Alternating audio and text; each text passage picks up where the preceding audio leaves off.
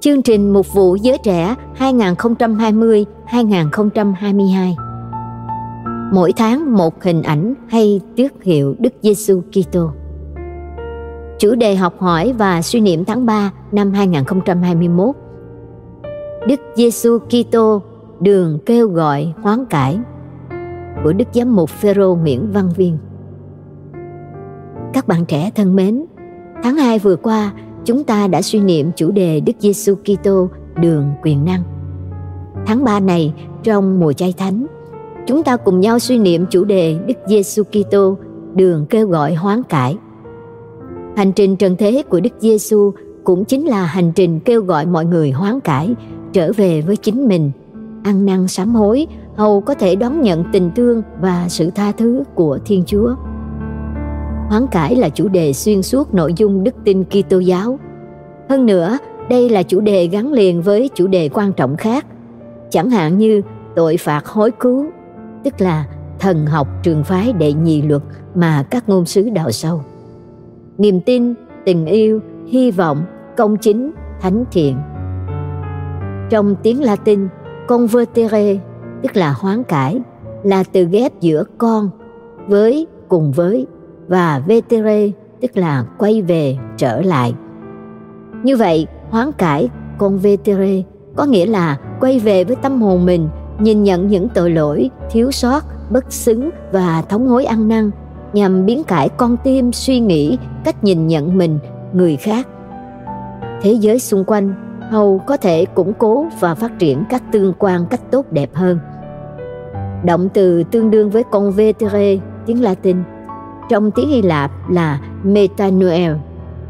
Từ đó xuất hiện danh từ metanoa, tức là hoán cải, bao gồm meta có nghĩa là xa hơn, đằng sau, phía trên, vượt qua, siêu việt, bên ngoài, thay đổi và noa có nghĩa là tâm trí não trạng hiểu biết. Như vậy, hoán cải có nghĩa là vượt qua tâm trí, não trạng hay sự hiểu biết vốn có của mình để hướng tới những gì lành thánh, cao thượng và tốt đẹp hơn. Nói cách khác, hoán cải là vượt qua rào cản của kinh nghiệm hẹp hòi, thói quen bị động của bản thân để nhìn nhận con người, hiện tượng, biến cố như họ là, như nó là hơn như mình nghĩ. Trong tiếng việt một số từ tương đương với hoán cải được sử dụng khá phổ biến là ăn năn, hối hận, sám hối, đổi mới tâm can. Trong khi tô giáo, hoán cải là điều kiện tiên quyết để con người có thể thiết lập tương quan mật thiết với Thiên Chúa. Tuy nhiên, mặc khải kinh thánh cho chúng ta nhận thức rằng Thiên Chúa luôn đi bước trước trong tiến trình hoán cải. Điều này có nghĩa là Thiên Chúa ban ân sủng và tác động trong tâm hồn con người trước khi con người có ý thức rằng mình cần hoán cải. Do đó, hoán cải của con người chỉ có thể xảy ra khi có sự trợ giúp của Thiên Chúa, hay nói cách khác, ân sủng của Thiên Chúa hiện diện và hoạt động nơi mỗi cá nhân để giúp người đó hoán cải. Vấn đề chính yếu là mỗi người cần ý thức được tầm quan trọng của hoán cải trong đời sống mình – chúng ta cùng nhau xem xét một số trích đoạn kinh thánh liên quan đến điều chúng ta đề cập. Chẳng hạn, Ngài đã sửa trị con và con đã được sửa trị, như con bê chưa vực. Xin đưa con trở về và con sẽ trở về vì Ngài là Đức Chúa, Thiên Chúa của con. Hay xin đưa chúng con về với Ngài, lạy Đức Chúa để chúng con trở về xin đổi mới cuộc đời chúng con cho được như thời xa xưa ấy. Hoán cải là điều kiện căn bản để con người sống xứng đáng hơn với phẩm giá của mình. Kinh thánh cựu ước cho chúng ta biết rằng, khi ông noe cùng những người nghe ông mà hoán cải thì được sống trong ân nghĩa thiên chúa. Tương tự như vậy, jonah đã kêu gọi dân thành Ninive hoán cải. Người và súc vật phải khoác áo vải thô và hết sức kêu cầu Thiên Chúa. Mỗi người phải trở lại, bỏ đường gian ác và những hành vi bạo lực của mình. Nhờ đó, thành này khỏi bị hủy diệt và mọi người được sống trong bình an. Lời Chúa trong sách ngôn sứ Ezekiel diễn tả ý muốn của Thiên Chúa là con người phải hoán cải. ta chẳng vui gì khi kẻ gian ác phải chết nhưng vui khi nó thay đổi đường lối để được sống hãy trở lại, hãy từ bỏ đường lối xấu xa của các ngươi mà trở lại. Tương tự như thế, lời chúa trong sách ngôn sứ isaiah cho thấy lòng bao dung quảng đại của thiên chúa. Tội các ngươi, dầu có đỏ như son, cũng ra trắng như tuyết, có thẩm tựa vải điều, cũng hóa trắng như bông. Hoán cải vừa mang chiều kích cá nhân, vừa mang chiều kích cộng đoàn. Chẳng hạn như sự hoán cải của david sự hoán cải của naaman hay sự hoán cải của toàn dân do thái? Các ngôn sứ trong lịch sử do thái có thể phân biệt nhau về không gian thời gian bối cảnh xã hội nhưng giống nhau về việc kêu gọi dân do thái hoán cải. Câu hỏi đặt ra là tại sao các ngôn sứ lại quan tâm đến việc đó? Thưa tại vì dân này thường bội ước với Thiên Chúa, sống xa huấn lệnh của người, thiếu kiên nhẫn và chạy theo các tập tục ngoại bang. Thay vì kính thờ Thiên Chúa duy nhất, chân thật, họ lại đam mê các ngẫu tượng. Họ muốn quyết định tương lai bản thân và dân tộc mình mà không màng đến sự hiện diện và hoạt động của Thiên Chúa. Các ngôn sứ mời gọi họ thực thi công bình, sống tình bác ái, biến đổi bản thân, điều chỉnh hướng đi trở về với Thiên Chúa đích thực. Điệp khúc khoáng cải tiếp tục vang vọng với vị ngôn sứ cuối cùng của cựu ước, Thánh Gioan Tẩy Giả, người chuẩn bị cho sự hiện diện và hoạt động của Đức Giêsu. Thánh Marco trình thuật, ông Gioan Tẩy Giả đã xuất hiện trong hoang địa, rao giảng kêu gọi người ta chịu phép sửa, tỏ lòng sám hối để được ơn tha tội. Đời sống của ông trong hoang địa thật thanh bần, Ông Do An mặc áo lông lạc đà, thắt lưng bằng dây da, lấy châu chấu và mật ong rừng làm thức ăn. Thánh Do An Tẩy Giả loan báo về sự xuất hiện của nước Thiên Chúa. Anh em hãy sám hối vì nước trời đã đến gần. Thánh nhân phân biệt giữa phép rửa của Ngài giúp mọi người tỏ lòng sám hối và phép rửa của Đức Giêsu đấng đến sau Ngài. Tôi làm phép rửa cho các anh trong nước để dục lòng các anh sám hối, còn đứng đến sau tôi thì quyền thế hơn tôi. Tôi không đáng sách dép cho người, người sẽ làm phép rửa cho các anh trong thánh thần và lửa. Với Thánh Gioan Thể Giả, hoán cải là điều kiện tiên quyết để đón nhận Đức Giêsu đấng Messia của Thiên Chúa.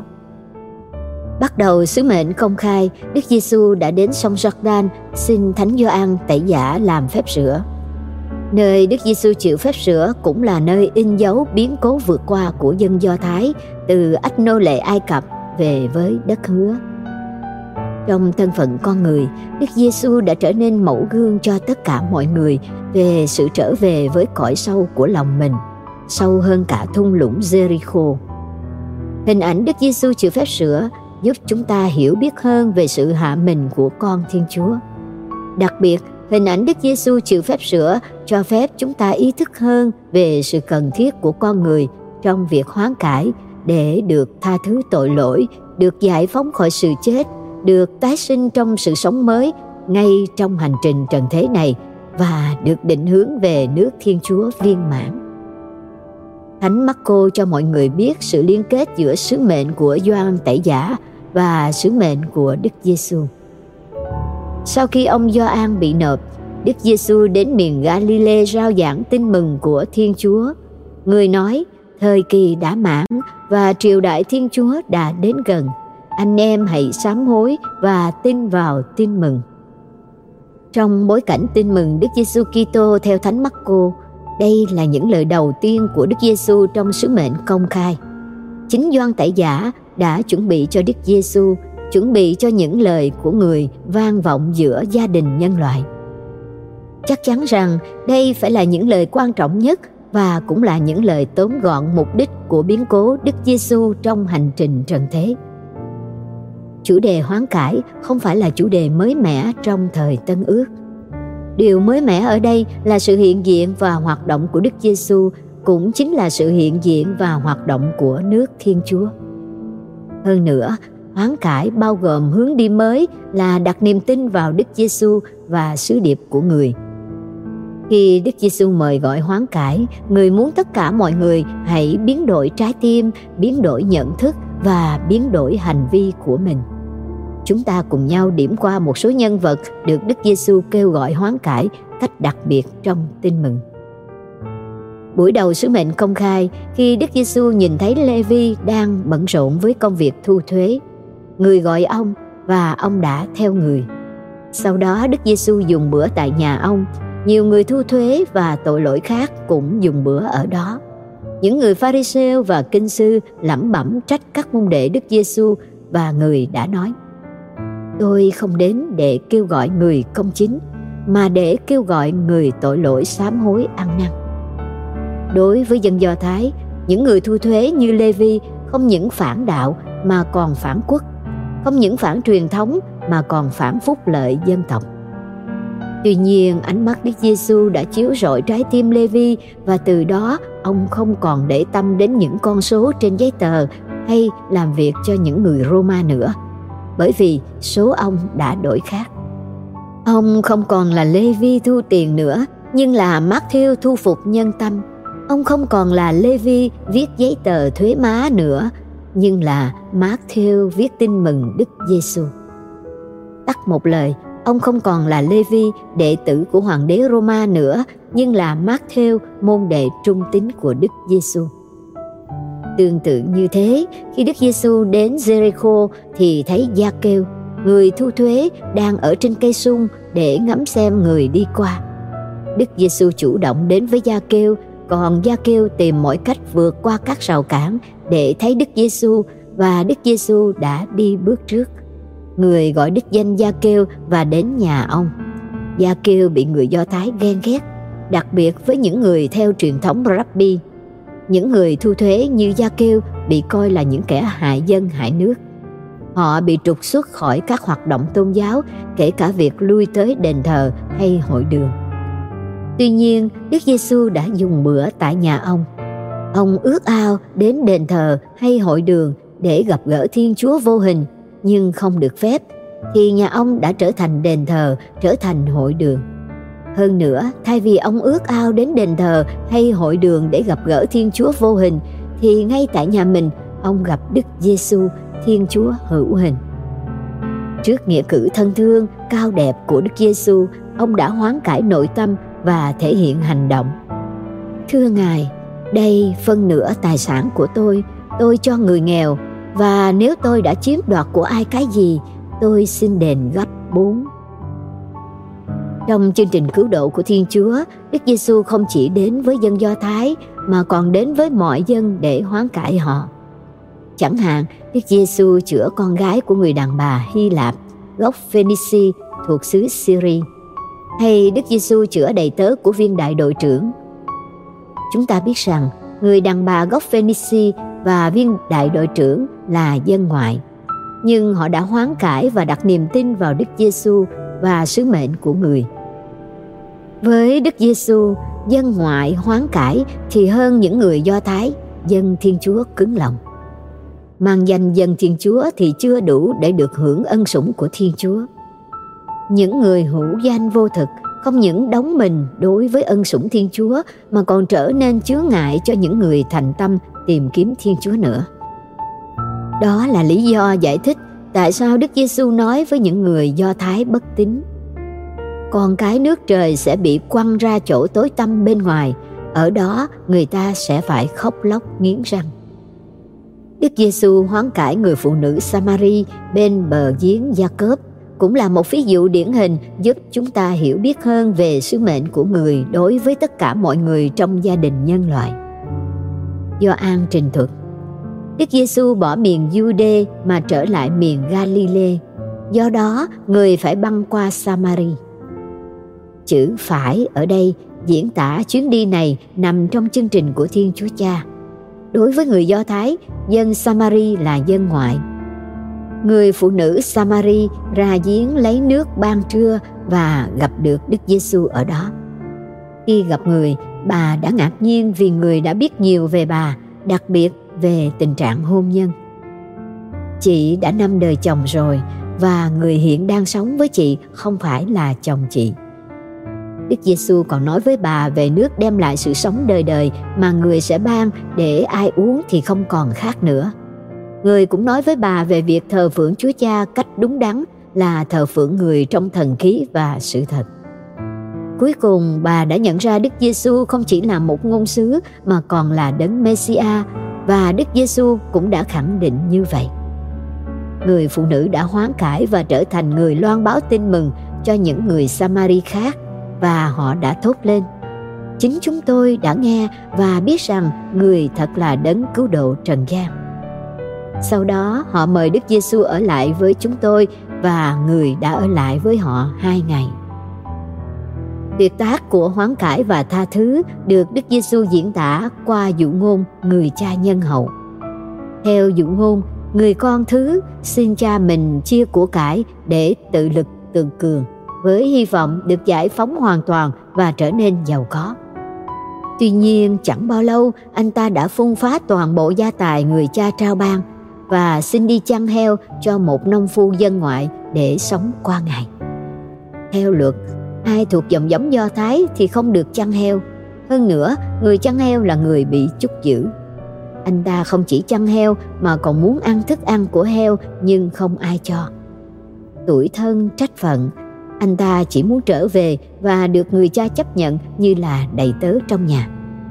Tuy nhiên khi anh ta về, người cha đã đón tiếp anh vượt quá sức tưởng tượng. Người cha đã sai đầy tớ cho anh ta mặc áo đẹp, biểu tượng danh dự, đeo nhẫn, biểu tượng uy quyền và mang dép mới, biểu tượng tự do. Hơn nữa, ông còn bắt bê béo làm thịt để mở tiệc ăn mừng, biểu tượng hạnh phúc. Phần kết của Vũ ngôn thật có hậu. Người con phong phá hoàn toàn biến đổi trong tình thương hải hà của người cha. Với dụ ngôn này, Đức Giêsu cho tất cả mọi người bài học rằng khi con người xa Thiên Chúa thì cũng xa phẩm giá đích thực của mình. Nhưng khi hoán cải, con người được phục hồi phẩm giá và được trao ban hạnh phúc viên mãn. Giáo huấn của Đức Giêsu trong Tin mừng giúp chúng ta nhận thức rằng hoán cải liên quan đến toàn bộ các khía cạnh khác nhau của đời sống con người tuy nhiên việc hoán cải nhằm biến đổi tình trạng nội tâm thì quan trọng hơn những biến đổi bên ngoài chẳng hạn, khi một số người pharisêu và kinh sư trách các môn đệ Đức Giêsu trước khi ăn không rửa tay theo truyền thống. Đức Giêsu nhắc lại lời Chúa trong sách ngôn sứ Isaiah. Ngôn sứ Isaiah thật đã nói tiên tri rất đúng về các ông là những kẻ đạo đức giả khi viết rằng dân này tôn kính ta bằng môi, bằng miệng, còn lòng chúng thì lại xa ta. Chúng có thờ phượng ta thì cũng vô ích, vì giáo lý chúng giảng dạy chỉ là giới luật phàm nhân. Quả thật, đức giêsu không lên án những người rửa tay trước khi ăn, nhưng người lên án những người xem việc rửa tay quan trọng hơn rửa tâm hồn. Với đức giêsu những gì vô hình thì quan trọng hơn những gì hữu hình những gì thuộc tâm hồn thì quan trọng hơn những gì thuộc thể xác. Nói cách khác, với đức giêsu rửa bên trong thì quan trọng hơn rửa bên ngoài. Rửa hồn thì quan trọng hơn rửa xác. Rửa tâm thì quan trọng hơn rửa tay. Đức giêsu còn cho biết, trương độ của hoán cải về tận khởi thủy và hướng tới cách chung của thực thể có thể có tên gọi là con người. Trong tin mừng, khi các môn đệ tranh luận với nhau xem ai là người lớn nhất giữa họ, Đức Giêsu đã đem một em nhỏ đến và nói: "Thầy bảo thật anh em, nếu anh em không trở lại mà nên như trẻ nhỏ thì sẽ chẳng được vào nước trời." Khi Đức Giêsu nói như thế, dĩ nhiên người không nói về việc trở nên như trẻ nhỏ theo nghĩa thể xác, nhưng theo nghĩa tâm linh nghĩa là trở về tình trạng đơn sơ trong trắng điều này giúp chúng ta liên tưởng đến việc thiên chúa tạo dựng con người theo hình ảnh thiên chúa thuở ban đầu. Điều này cũng giúp chúng ta suy niệm về chương trình của thiên chúa được thực hiện bởi đức giêsu nhờ đó, phẩm giá chúng ta không chỉ là theo hình ảnh thiên chúa, mà còn là con cái thiên chúa trong hình trình trần thế này, cũng như tương lai mai hậu. Sứ điệp Đức Giêsu về hoán cải được thể hiện rõ nét trong ơn gọi và đời sống của các môn đệ người qua muôn thế hệ. chúng ta điểm qua sự hoán cải của Thánh Phêrô, Phaolô và Augustino. Phêrô được Đức Giêsu kêu gọi và trở thành môn đệ người. Đức Giêsu biết trước rằng Phêrô sẽ chối người và sẽ hoán cải. Người nói: "Simon, Simon ơi, kìa Satan đã xin được sàng anh em như người ta sàng gạo. Nhưng thầy đã cầu nguyện cho anh để anh khỏi mất lòng tin. Phần anh, một khi đã trở lại, hãy làm cho anh em của anh nên vững mạnh." Quả thật, trong cuộc khổ nạn, Phêrô chối Đức Giêsu tới ba lần, nhưng sau đó Phêrô đã hoán cải và trở nên chứng nhân trung tín của Đức Giêsu không chỉ ở Palestine mà còn tận Roma, trung tâm của đế chế hùng mạnh nhất vùng địa Trung Hải thời bấy giờ. Khi giảng dạy dân chúng, Phêrô mời gọi mọi người hoán cải. Thiên Chúa đã thực hiện những điều người dùng miệng tất cả các ngôn sứ mà báo trước, đó là đấng Kitô của người phải chịu khổ hình. Vậy anh em hãy sám hối và trở lại cùng Thiên Chúa để người xóa bỏ tội lỗi cho anh em.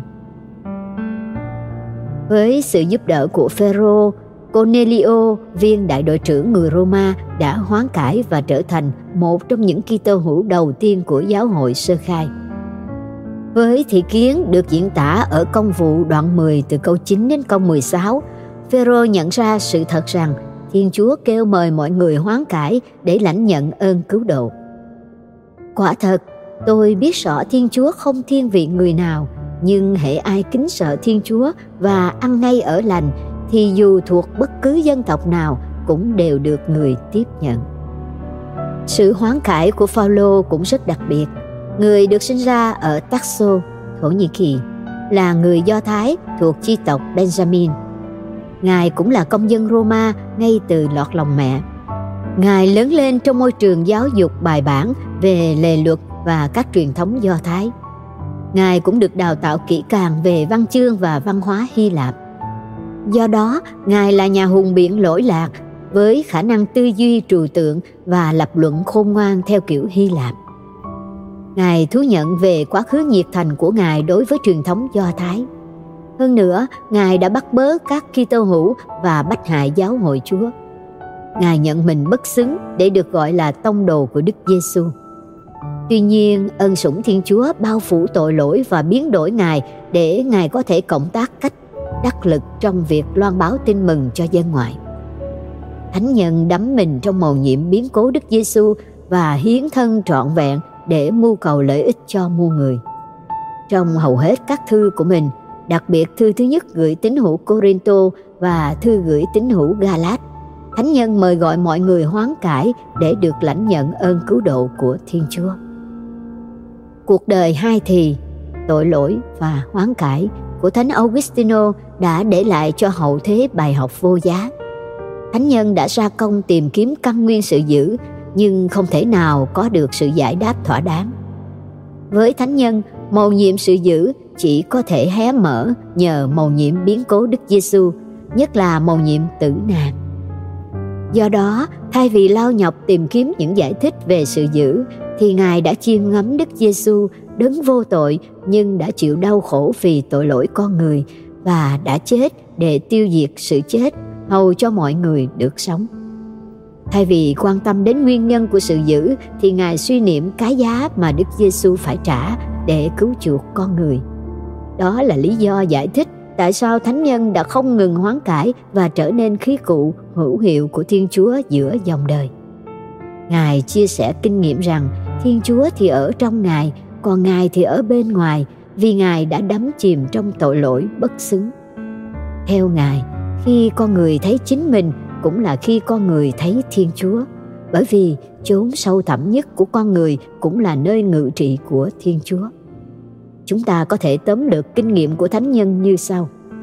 Con người càng xa mình bao nhiêu thì càng xa thiên chúa bấy nhiêu, càng gần mình bao nhiêu thì càng gần thiên chúa bấy nhiêu. Thánh nhân khác tội nhân bởi tâm hồn hoán cải. Đời sống của các thánh trong lịch sử giáo hội cho chúng ta nhận thức rằng thánh thiện đi đôi với hoán cải. Người thánh thiện cũng là người hoán cải và ngược lại những vị thánh vĩ đại nhất cũng là những người hoán cải cách triệt để nhất Như vậy, sự thánh thiện của con người chính là sự thánh thiện hoán cải.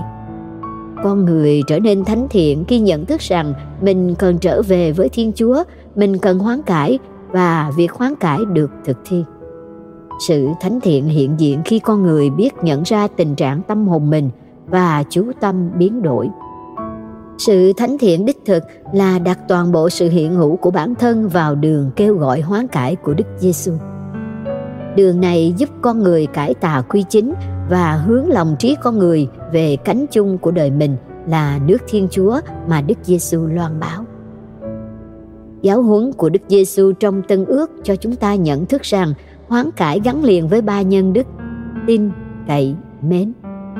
Quả thật, người hoán cải là người nhận thức được tình trạng tâm hồn mình và tin tưởng rằng Thiên Chúa luôn chờ đợi sự trở về của mình.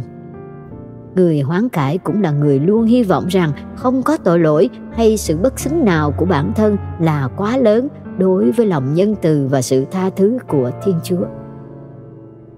Đồng thời, người hoán cải cũng là người biết mở rộng trái tim mình để đón nhận tình yêu của Thiên Chúa và diễn tả tình yêu đó bằng cuộc sống đượm tình bác ái, yêu thương tất cả mọi người.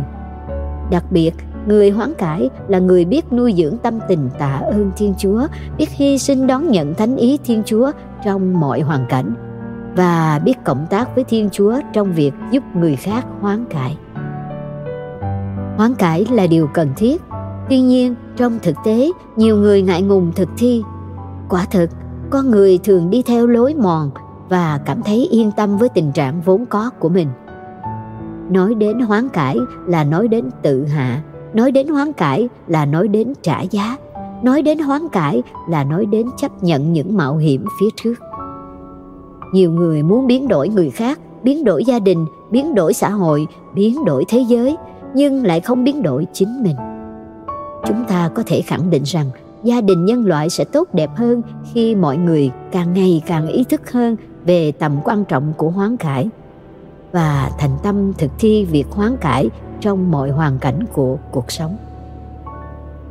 Chúng ta luôn được mời gọi cộng tác với ơn thiên chúa để kinh nghiệm cá nhân về hoán cải ngày càng được dồi dào hơn. Quả thật, nếu chúng ta không có kinh nghiệm cá nhân về sự hoán cải chúng ta khó có thể thực thi ơn gọi và đời sống Kitô hữu như Thiên Chúa mong muốn. Câu hỏi đặt ra là chúng ta phải bắt đầu từ đâu? Thưa, chúng ta bắt đầu bằng việc nhìn nhận thân phận yếu hèn, tội lỗi, bất xứng của mình trước tình yêu bao la của Thiên Chúa. Đồng thời, chúng ta ý thức rằng không ai trên trần gian này có thể giúp chúng ta vượt qua mọi khó khăn, bấp bênh trong đời sống hàng ngày. Đặc biệt, không ai trên trần gian này có thể đem lại cho chúng ta sự bình an đích thực. Hầu có thể đương đầu với những khổ đau trong cuộc sống, nhất là đương đầu với vực thẳm sâu nhất của thân phận con người là sự chết. Người theo đường kêu gọi hoán cải của Đức Giêsu không chỉ sám hối, ăn năn vì những tội lỗi bất xứng của mình, mà còn từ bỏ những nguy cơ phương hại đến sự hòa hợp của các chiều kích trong đời sống nội tâm cũng như các tương quan giữa mình với anh chị em, với muôn vật muôn loài trong thế giới thụ tạo và với Thiên Chúa. Người theo đường kêu gọi hoán cải của Đức Giêsu cần học cách lắng nghe tiếng Đức Giêsu giữa muôn tiếng ồn ào, náo động của cuộc sống thường ngày. Đồng thời, người theo đường kêu gọi hoán cải của Đức Giêsu cần luôn trao dồi, học hỏi, suy niệm và thực thi thánh ý người. Hơn nữa, trong hành trình dương thế của mỗi người không bao giờ gọi là quá muộn để hoán cải. Lời Chúa trong sách ngôn sứ Isaiah diễn tả điều đó. Hãy tìm Đức Chúa khi người còn cho gặp, kêu cầu người lúc người ở kề bên. Bởi vì Chúa là đấng từ bi nhân hậu, người chậm giận và giàu tình thương. Kinh nghiệm của Thánh Phaolô cho chúng ta nhận thức rằng hoán cải không phải là quyết định một lần cho tất cả. Hoán cải và tái hoán cải luôn đi đôi với nhau, hay nói cách khác, hành trình con người trên trần thế cũng là hành trình hoán cải. Thánh phaolô đã hoán cải, tuy nhiên ngài nhận ra sự bất xứng của mình, nghĩa là thánh nhân vẫn nghiêng chiều về sự dữ và tội lỗi. Chẳng hạn, trong thư gửi tín hữu Roma, ngài chia sẻ tình trạng căng thẳng trong tâm hồn mình. Tôi khám phá ra luật này. Khi tôi muốn làm sự thiện thì lại thấy sự ác xuất hiện ngay. Theo con người nội tâm, tôi vui thích vì luật của Thiên Chúa, nhưng trong các chi thể của tôi, tôi lại thấy một luật khác. Luật này chiến đấu chống lại luật của lý trí và giam hãm tôi trong luật của tội là luật vẫn nằm sẵn trong các chi thể tôi. Thánh nhân cũng tự đặt câu hỏi và có ngay câu trả lời. Tôi thật là một người khốn nạn. Ai sẽ giải thoát tôi khỏi thân xác phải chết này? Tạ ơn Thiên Chúa nhờ Đức Giêsu Kitô Chúa chúng ta. Như vậy, hoán cải và tái hoán cải phải là lộ trình xuyên suốt đời sống người Kitô hữu. Theo Kinh Thánh, ăn chay, cầu nguyện và bố thí là ba hình thức chủ yếu diễn tả sự hoán cải cá nhân. Thiên Chúa mời gọi những ai hoán cải cần phải quan tâm đến tình trạng đau khổ của anh chị em đồng loại. Lời Chúa trong sách ngôn sứ Isaiah cho chúng ta biết điều đó. Cách ăn chay mà ta ưa thích chẳng phải là thế này sao? Mở xiềng xích bảo tàng, tháo gông cùng trói buộc, trả tự do cho người bị áp bức, đập tan mọi gông cùng. Chẳng phải là chia cơm cho người đói, rước vào nhà những người nghèo không nơi trú ngụ. Thấy ai mình trần thì cho áo che thân, không ngoảnh mặt làm ngơ trước người anh em cốt nhục. Như thế, những hy sinh tiết chế bản thân đem lại cho người hoán cải tâm hồn cao thượng, biết yêu thương những người đang lâm cảnh bị bỏ rơi, đau khổ, ngặt nghèo trong xã hội. Trong thông điệp Laudato Si, lấy lại tư tưởng của Thánh Giáo Hoàng Gioan Phaolô đệ nhị trong bài giáo lý ngày 17 tháng 1 năm 2001, Đức Thánh Cha Francisco mời gọi mọi người quan tâm đến sự hoán cải sinh thái toàn cầu. Theo Ngài, con người không chỉ là chủ mà còn là nhà quản lý môi trường thiên nhiên. Quả thực, con người đã đối xử bất công với môi trường thiên nhiên. Hậu quả là môi trường thiên nhiên bị khai thác quá mức, một số sinh vật bị tận diệt và các hình thức ô nhiễm lan tràn. Do đó, con người cần hoán cải để bảo vệ và làm cho muôn vật muôn loài ngày càng phát triển phong phú hơn, đồng thời luôn ý thức về tương quan và lệ thuộc giữa con người với muôn vật muôn loài. Theo Thánh Phaolô, con người và muôn vật muôn loài liên hệ chặt chẽ với nhau. Ngài còn quả quyết. Cho đến bây giờ, muôn loài thọ tạo cùng rên xiết và quằn quại như sắp sinh nở. Trong nhãn quan của Ngài, muôn vật muôn loài liên đới với con người trong tội của Adam. Do đó, muôn vật muôn loài cũng liên đới với con người trong sự chúc lành của Thiên Chúa được diễn tả cách đặc biệt nơi biến cố Đức Giêsu. Trong bối cảnh thế giới hôm nay, nhiều người quá chú trọng tương lai và chạy theo phát triển đến nỗi không màng tới nguồn gốc, lịch sử và căn tính của mình. Lời Chúa trong sách Khải Huyền nhắc nhở mọi người Hãy nhớ lại xem ngươi đã từ đâu rơi xuống? Hãy hối cải và làm những việc ngươi đã làm thuở ban đầu.